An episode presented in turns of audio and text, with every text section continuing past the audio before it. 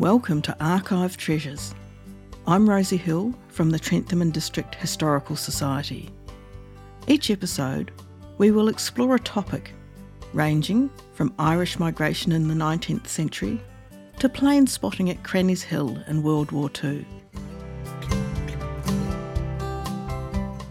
This episode highlights from the annual Spud Hut tour. Come with Beth and Reg on a tour of the local spud huts of the district. Spud huts were used to house the seasonal workers on the potato growing farms, although many ended up as long term permanent residents. Beth Toomey, born locally into a potato growing family, returned to the district and is now a knowledgeable curator at the Trentham and District Historical Society. Reg, a semi retired spud digger, is a regular on the tours and shares stories of his contemporaries and life as a spud digger. This is a live recording taken on a recent tour, including on the bus travelling between huts and outside in the wind, so there is some background noise.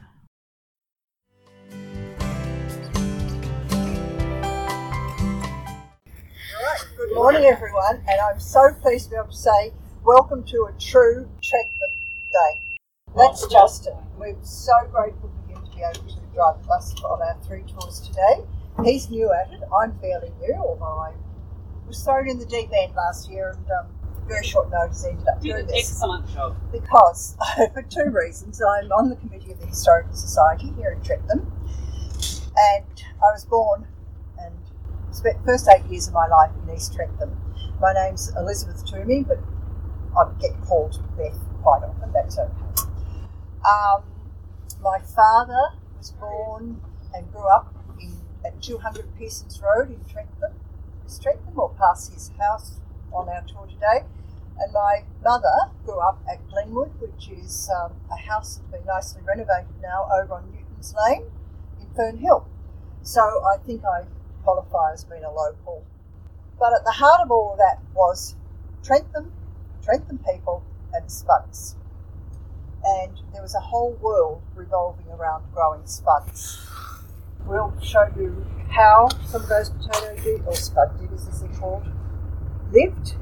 We're going to go into three separate huts, um, each a little bit different, and serve different purposes to different men over the years.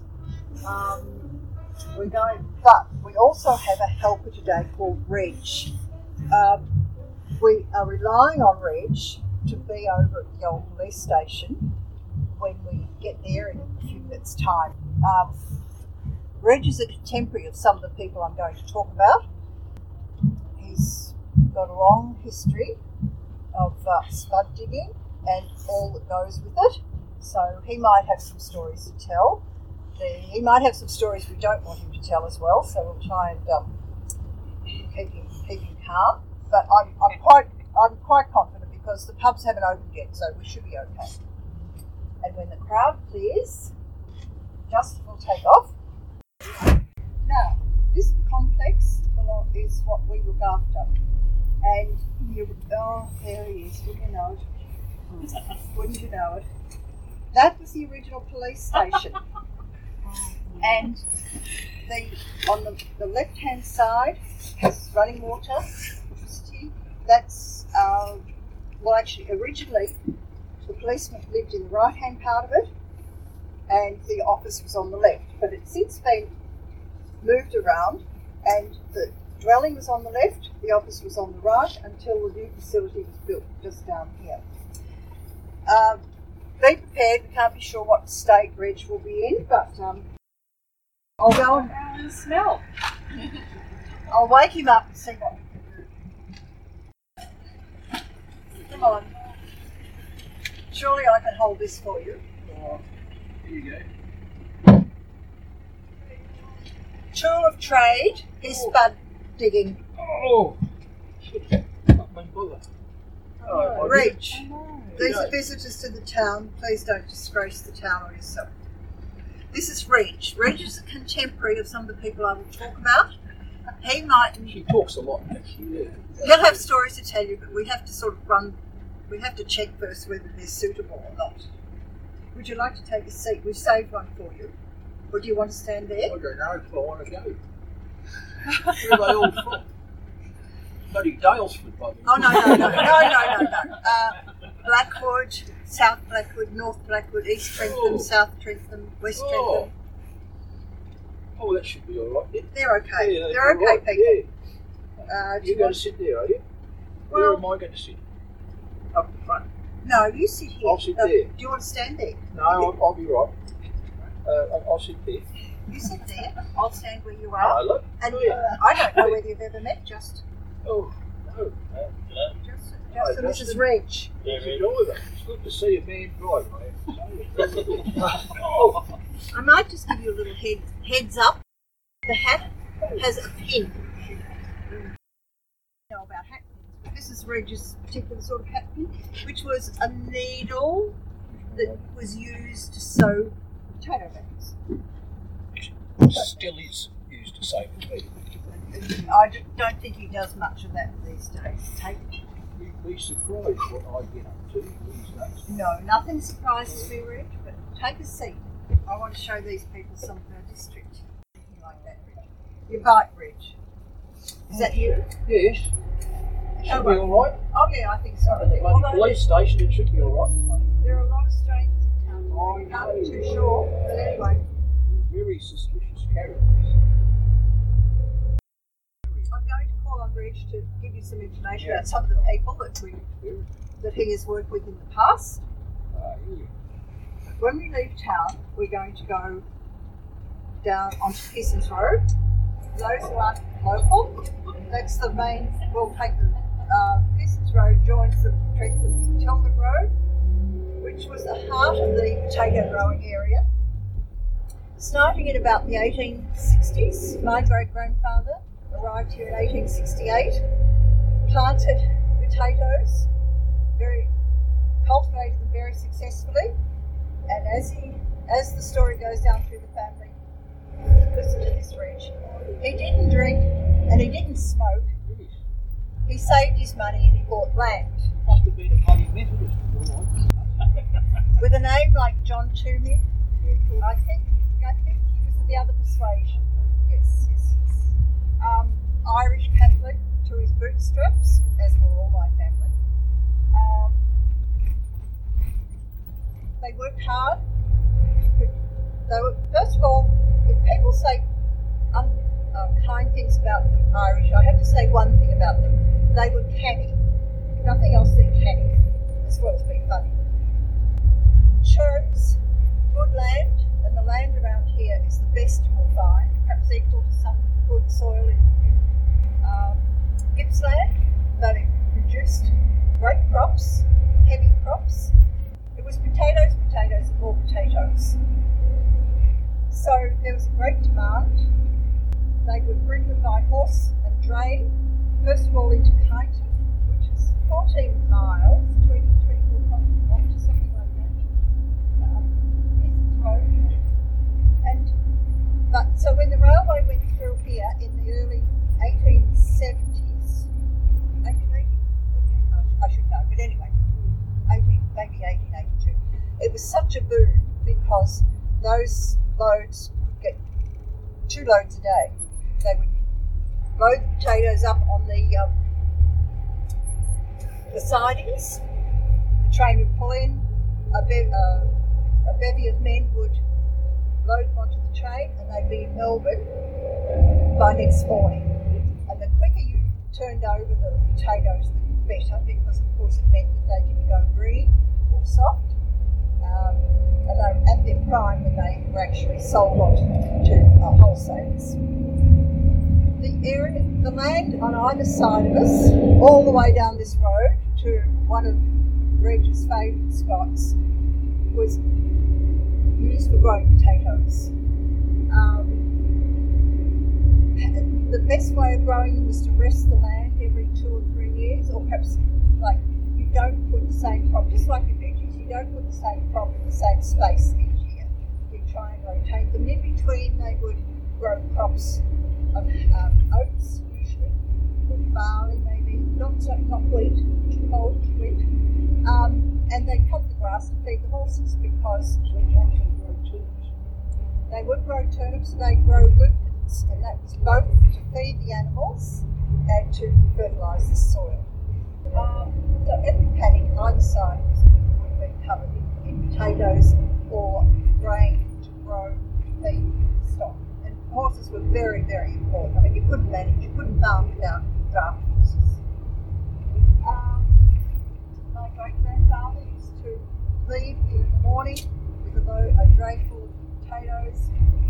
His oldest daughter, who was about 12 at the time, would lead, would go with the lead horse with a lantern up to the Tylden Road. Once they hit, because this was just a dirt track, when they got up there, they were off to Kyneton, and that would be a, my great grandfather was known as the only man who could get to Kyneton and back in a day. So to just deliver your potatoes. Because he never went to the bloody pub. That's right. He didn't drink and he didn't smoke. Anyway, um, we, uh, we our first stop is going to be just a little bit further up here on the left. It's now owned by um, people called uh, Robert Hargraves. It's, we're going to Curly's. One of the most notable people who lived here was a fellow called Curly, who lived here for a long time. His surname was Benny, B-E-W-N-I-N-G. He had a brother. They never lived together. They always worked on different farms, but they were brothers. Monday to Friday they worked, went home, drank. They built, drank. Weekends they binged. And one of them is known to have said to the other after missing work on Monday because they just weren't up to it.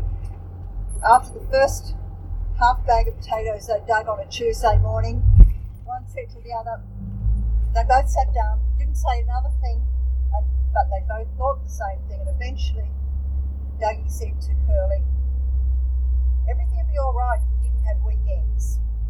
Because that's when he went We're going to see how they lived. Um, they were itinerants. If they didn't live here, they really didn't have anywhere else to live. But because they would be in the district for four or five months at a time, they would um, they needed somewhere to live. They'd originally come into town, camp at the falls, go to Mackenzie's store, get allocated uh, farms to work on, and then make the arrangements about living. Usually two or three to a hut, if they had to. Preferably, they they liked one to themselves. Yeah. Yeah. I'm going to let Reg take over from here because he knew Curly.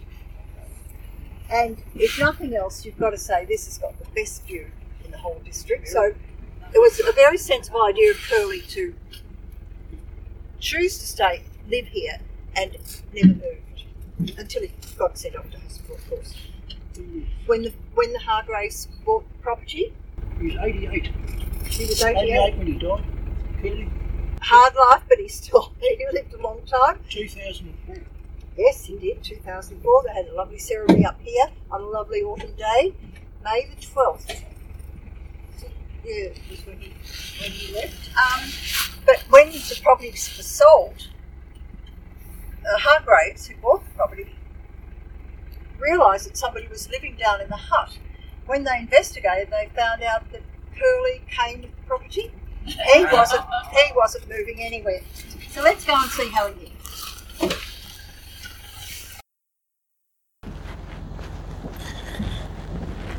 You all right there? Oh, you You're a bit stiff, Reg. I got bloody chilblains. Oh, yeah, you would have chilblains. And what a fantastic view. No, no.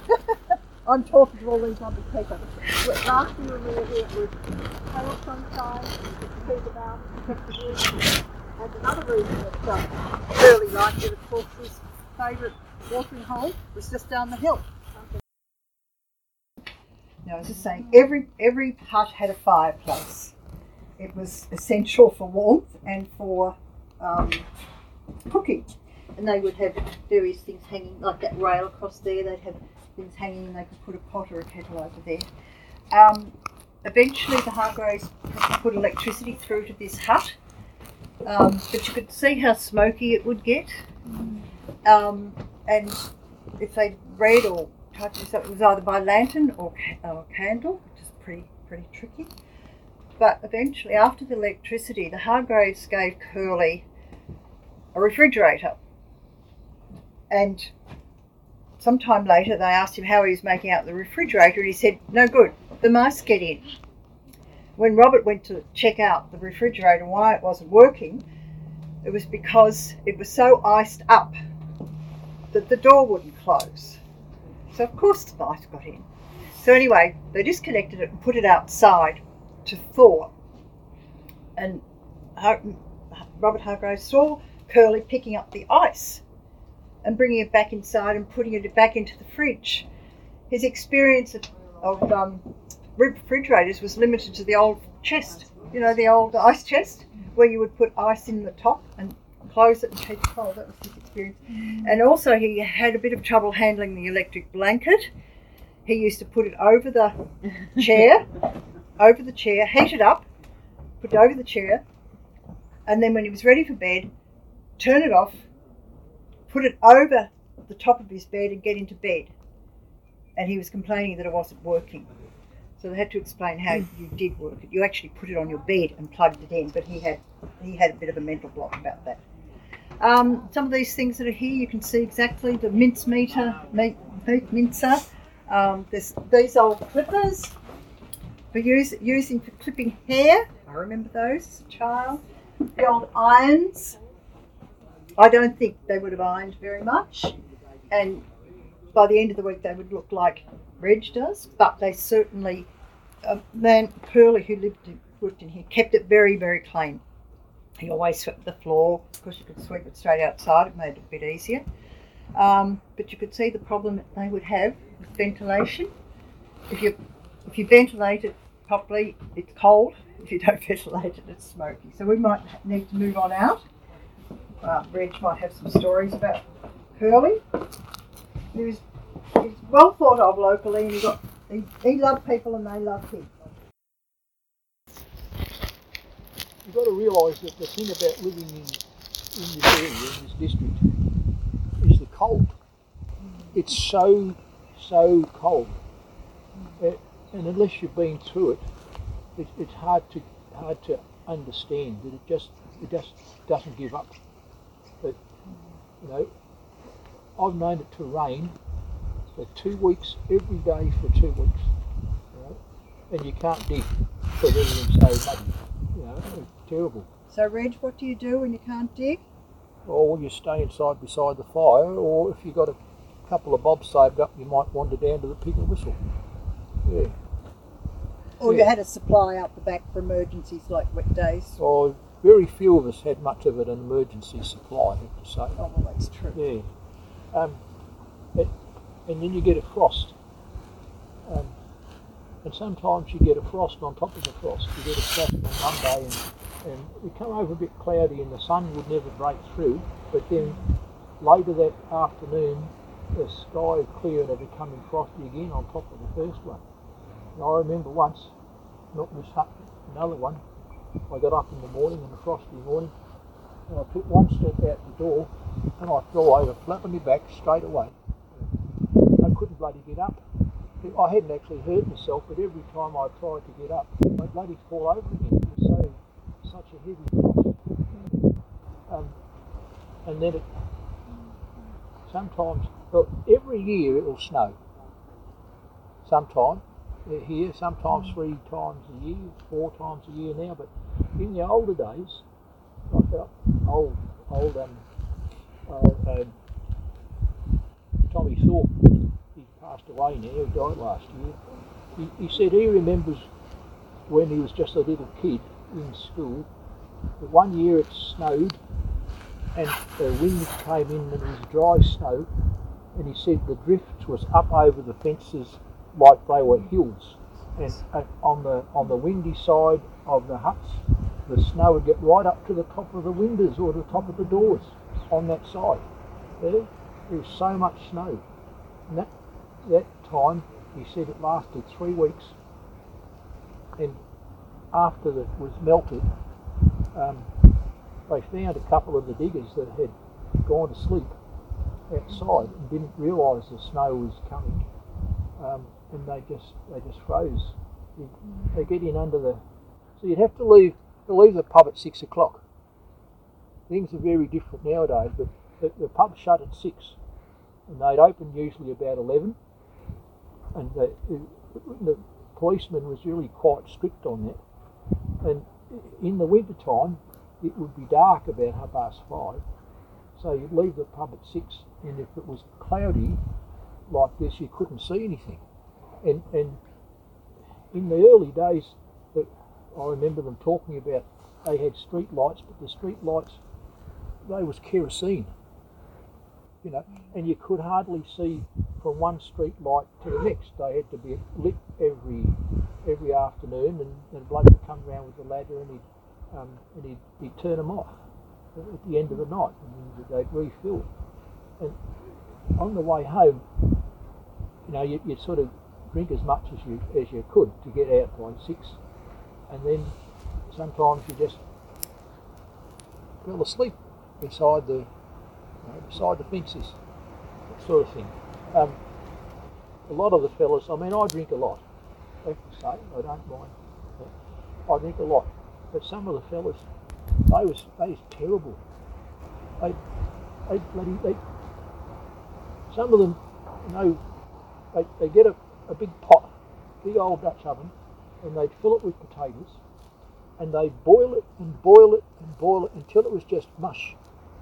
And they then they tip in a whole bottle of methylated spirits into the mush, like that, and that'd keep keep them going for two or three days. Yeah, um, just awful situations. Anyway, we better keep We've going. We've keep moving. I can tell you a story about Curly. Had lots of trouble with bikes. Yeah. It was believed that he had more bikes than the rest of the people in the district put together because he, he would get go down to the pub okay on the bike, but he had trouble coming home. And it was quite usual to see a broken bike somewhere along the along the route, even though it was just down to the pub and back up here.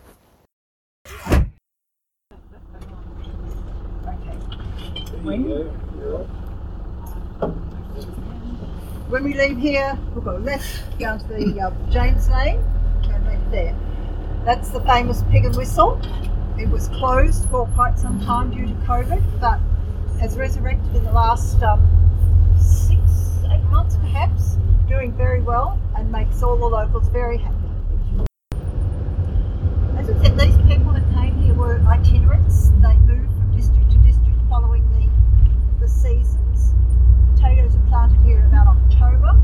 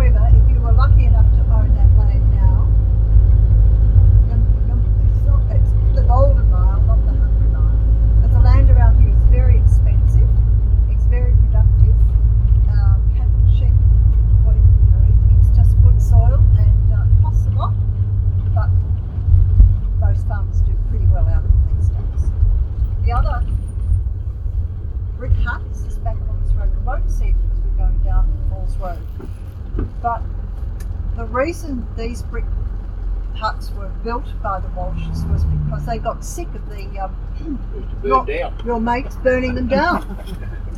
you know, they'd always have a fire to keep them warm, cook their food, dry their clothes. On the odd occasion, they um, wash them. Um, The only way of getting potatoes was digging them up by hand.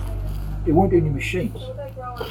So every one of the farms around here would have a, a, a digger's hut, or they'd have the old farmhouse. Because often the, the, the owners would build a new house and they'd leave the old ones, and then sometimes you might have three or four diggers all in, in for a while in the old farmhouse. It, it used to be a bit awkward. A lot of them didn't get on terribly well together, especially when they got drunk. So that, that for, for a long time, the only thing that, that, that a digger had was what he stood up in. Okay? And sometimes they even had to bring their own forks. Usually around here, uh, there- there'd be a hut, and the and the landholder he, he'd give you a potato fork to do your digging. But, um, but the huts, see this one's this has got lining. Most, yeah, yeah, yeah. How are you? Good, yourself? Good, are you? You married, are you? Oh, yeah, yeah. Okay. Oh, He's out there. All right. what he sees out there, he doesn't see in here. Oh, no, okay. hey, um, anyway, that, this is lined and it's got a concrete floor. Um, most of them didn't have a concrete floor; they just have a wooden floor. And you, you've got to remember that back in those days there wasn't anything, there's no building regulations or anything like that. So they'd start off building the fireplace, and then they'd build the rest of the hut around the fireplace. And usually they just lay the floor and the walls on some great big stones to get it up off the ground a little bit like that because if it touched the ground it'd go rotten very quickly. Um, and of course, the fireplaces, the mortar between the bricks, it, it would break up after a while. And, and some of these huts you'd go out at night in the dark and you'd see all these little tiny pinpricks of light through the chimney because the like the it, it was actually actually starting to uh, deteriorate. Yeah. Um, and the, there was no toilet. You just had to find a tree somewhere nearby. And for, for lots of people, that was all right for three or four or five weeks while you was digging. Um, for others, it was, you know, I think there were two huts down there. Um, I think Marty Dwyer, I think he had a toilet with his because he used to have permanent diggers uh, who'd work for him in the summer as, as well as just come through itinerant. And so they they'd finish digging in Kurirup and then they'd come up here and they'd dig for the winter. Uh, and, and we'd go down to Koroit, usually finish up down at Koroit. And there. Um, What would you do for a wash? Just Oh, go to the creek? Yeah, yeah. But see, you, you've got to remember the life of the farmers back in those days, it wasn't much better than the life of the diggers. I mean, the diggers had it hard, but the farmers had it hard as well. You know, I remember Percy Bruton, he's died a few years ago now, he said he remembers waking up one winter's day and he looked through the boards beside his house. They lived in the sleep out and there was snow right beside him you know, just just on the other side of the wall there. You know? and, and that's they had a hard hard life. Um, the, the farmers, not not just the diggers. Yeah. So every every farm would have a hut. Um, most of the huts are gone now because they just break down. They're no good. We we had to feed ourselves. The, the farmers would provide us with some firewood, and there'd usually be an axe uh, and, and a crosscut saw. Uh, and these things that you're standing on there, you see, they're wood wedges. They sometimes to split open a, a big old rough piece of a stump or something for firewood, you'd have to drive the wedge into the wood with the the the, the hammer there behind it, a sledgehammer like that, and bust up like so. It used to take a lot of time, you know. So it, between keeping you keeping yourself warm and dry firewood and, and feeding yourself, uh, it, it was actually a, a fair bit of time. And at night, there's no electricity, so so we just have kerosene uh, lanterns like that. Um, the farmer used to supply the kerosene for the most part, but sometimes if, if, if there wasn't a lantern, it, it'd have a like a, a tin of treacle, and you'd knock a hole just in the top of the treacle tin, the lid, and you'd put a bit of blanket inside it and some kerosene in, and, and that that would be your light. You know, yeah. Anyway, I talked a lot more than I'm used to talking, so yeah, good on you. Yeah, Thank you. okay. Thank no worries. Yeah. Thanks. And our, and our next stop, um, a lovely lady called Betty is going to have an Irish stew for us. a pitch too small. Yeah.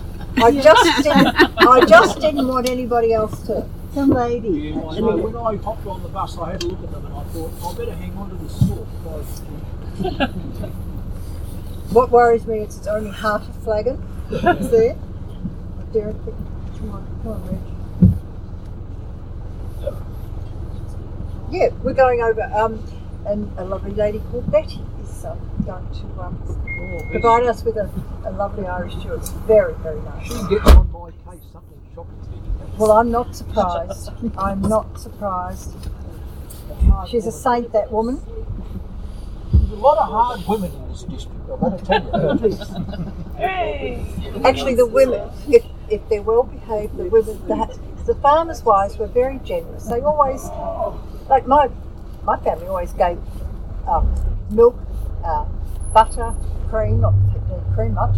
Um, the staples, they, they and meat, like simple meat, like um, chops, sausages. Just a little bit of Reg knows lots about Bob, but Bob lived to 100 years of age and four months. And he died uh, in a nursing home in Castlemaine. He was Scottish, came out here in the 1920s for a better climate. Not sure. Well, he went to Queensland first, so that makes sense, doesn't it? And he worked. He worked on cane farms there. and then uh, made his way down here and lived here for a long time and was one of the few who would have spent a lot of time reading. He used to just read by lamp or candle. No windows in this hut until, as I said, the Lions Club established um, or put the window in when they were doing a refurbishment. He, he, he would always have a fire going. They always had a fire going. And, and one thing they would certainly get from their farmer would be wood, a good supply of wood. So um, you take your fork, you need it more than I do. I might That's go over cheating. the hut straight away. She got her Yes, I think so. We follow in you. the game. Betty sees me, she'll go pick it. Yeah, well, get it over and done with, Reg. Follow that man. He'll tell you all you needed to know. So this is Bob's hut. Water come in there. Okay. Tell us all you know about this man, this hut. One thing that's different about it. Tell you all I know, it won't take more than 15 seconds. But yeah, right. Um, He's suddenly gone shy. That's not like not like me. So this is Bob's, call it Bob's hut. It wasn't the only, it was Frank Dwyer's hut. And there were other people who lived there from the start, but Bob ended up, he stayed here for many years. And Bob was, he was a sailor in the Merchant Marine. In World War One, he got torpedoed twice. A bit unlucky in that respect. And he lived here. I think he, he moved out of here in the late 1970s when he was about 94 years old. You think about that man who lived here on his own until he was about 94. right? Um, you get the water from the spring on the other side of the road, and eventually they put a pipe through, and a, there's a water trough there for the and things as well. Again, there's no toilet. And the, um, the landowners they, they would help him a bit with, with the wood, but he had to supply you know, everything for himself. But he was he was well off in the later years because he, he was on a pension. Um, so this is this is how he lived. You can see that the, the bags that the Lions Club have put up, some attempt to stop the wind, but when Bob lived here, it was, it was not lined at all. Was just the weatherboards on the outside. So the temperature inside the hut in the winter time was not much more than the temperature outside. you know. But a good fireplace here. One, one really good thing about this hut. Really good fireplace. You, you, you have trouble living in a place like this. You have trouble with rats and mice, and you have trouble with ants. So if you want to keep anything that's, that's edible at all, you've got to keep it in tins. And, uh, uh, see there that the way you, you do it, you, you'd have his, his pot of jam, you put the jam in a, in a dish and put water around the dish so the ants couldn't get to the jam, you see.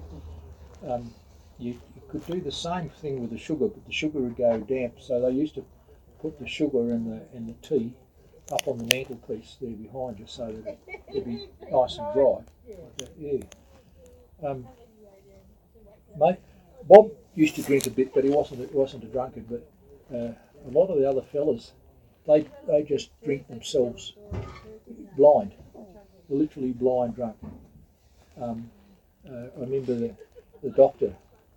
She came to a got a call one day down there to Rocky Ned's place, the other side of, of Trentham, on the way in, into Daylesford. And Ned had um, he'd fallen asleep and he was there in his hut with three others. And all the other three were absolutely drunk.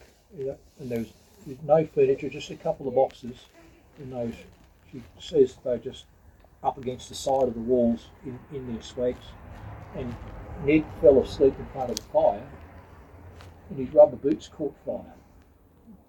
Well, I don't know how the message got out to her, but when she came up, she had to um, pull the boots off because the other three fellas there were absolutely so drunk they couldn't they, they couldn't take the boots off. Ned couldn't get them to pull his pull his boots off, you know, and he, his feet got terribly burnt to that. Another bloke, um, uh, a couple of them, you, you went to sleep outside and your feet were wet because your feet would be wet nearly all the time. That's why you, you don't wear socks if you're digging potatoes because if you wear socks, your, your feet end up getting you get sores all over the inside of your, your outside of your feet because of the of the fungus and things like that. Um, but your feet, you go to sleep drunk and wet and outside, um, and and sometimes the like the boot will freeze to your foot. It's so cold. There's one bloke. He pulled his. He, he went to sleep outside and he pulled his boot off in the morning. It was frozen, and two of his toes came away with the with the rest of the, the foot. Right, um, and the doctor said, "Look, we've got to get get you seen to because you'll get um, you get poisoning. You get um, gangrene, yeah, poisoning." Um, and they took him up to up to Kyneton to the hospital there on horseback in a jinker. Um, and he, he heard the doctor say, "We'll have to take the leg off." You heard them say that. And apparently, he just, when they back returned, he bolted out of the hospital. He got back down here to Trentham, and the next day he was out in the paddock digging, digging spuds again. Yeah. And he, he kept the leg. He kept the leg, yeah. And that's a lot of stories like that. But life was so hard and, and poor. Some of the fellas, some of them were educated men. There's one bloke I know of, he was actually a jeweller. And the job got him, and he just lost his family and his house and his business and everything, and he ended up here in the huts digging potatoes. Another bloke was famous. He'd been to Oxford University, he'd, been sent out to Australia by his family to seek his fortune, and he ended up around here digging potatoes. But the other blokes, especially some of the Irish fellas, they they just couldn't read or write at all. You know, and they they'd never been to school. They'd never been um, wealthy enough or, or, or able to leave home for long enough to actually go to a school. You know, and they come out here to Australia to, to seek their fortune, so to speak. Um, and they use some of them. In the winter time, so they they get the binder twine and they they sew their their, their under their flannel under together right up to their neck for the whole winter. Right? Because they that was their way of, of just keeping warm. It was there's no one to look after them. If you couldn't look after yourself, it, you, you died. You know, you just died. Um, and it, there's one bloke I, I know of uh, down here. He, he was he was Marty Dwyer or Marty White uh, early days. Um, he was going to be paid, and and uh, Marty said, "You you come up at, at uh, the dinner time when you finish your rows and bagging, and, and I'll give you your money, and then you can go into town if you want to." Anyhow, he come in, and he'd never been to school. He couldn't read and write, and Marty gave him a cheque. And he'd never seen a cheque in his life before. He said, "What's this?" He said, "You pay me." Right? And Marty said, "That's as good as money. If you take that into um, um, Mr. Jim Mackenzie's or into the pub, they'll give you money for that." And the bloke said, "Geez." Where do you get books like that? I'd like a book like that. that's, that was his, that's true. That was his understanding because that's what the farmer had told him. You take this, I've written on it. You take it and give it to the, the publican, and he'll give you, he'll give you whatever it was, a couple of pounds and lots of shillings. We dig the average price of a of a, a digger for a bag. It was sometimes as low as ninepence, sometimes it'll be up to two shillings, you know, depending on the uh, on the on the season and things like that. But it, it used to work out used to work out about the same as the price of a bottle of beer. Uh, your, your piece rate, you'd sell piece rate, so the more potatoes you bag, you dug and bag, the more money you get. And that's why fellas like Harry Kingdon they were talking about, or Sandy Gamble, they, they'd make a fair, fair bit of money because they was really good. But other people, um, like I'd never was lucky to dig 10 bags in a day, you know, depending on the size of the potato. like. And your, your back would get really sore because you, you can kneel down if you want to put them in the bag, but after a while the bag gets, gets too heavy, you've got to bend over and, you know, you get up with your foot. And for lots of us, it was a, our backs would, would go and, and our knees, you know. Um, and then you'd have to actually, at the end of the day, you'd load your bags, you'd get a mate, another digger, and you'd load the bags up onto the dray. Yeah, yeah, 150 pounds. Yeah, big potato bags was bigger, others like that. They were 15 to the ton. Right? And and then you dig, you beginning in the morning, you go out and you choose which rows you wanted to, and you dig as much as you wanted to. If you didn't work, you didn't want to work, that was up, that was your own lookout, you know. Anyway, so Bob died. Um, he's 104 when he died. He didn't die here. He, he went off to Kyneton and was in care there. Uh, but that, that was his life. His kerosene lanterns at night.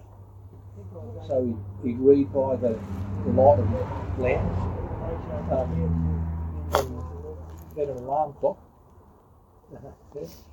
anyway, Ernie Herrick was another like he his alarm clocks had stopped working. He'd, he'd boil them in a billy to make them start again.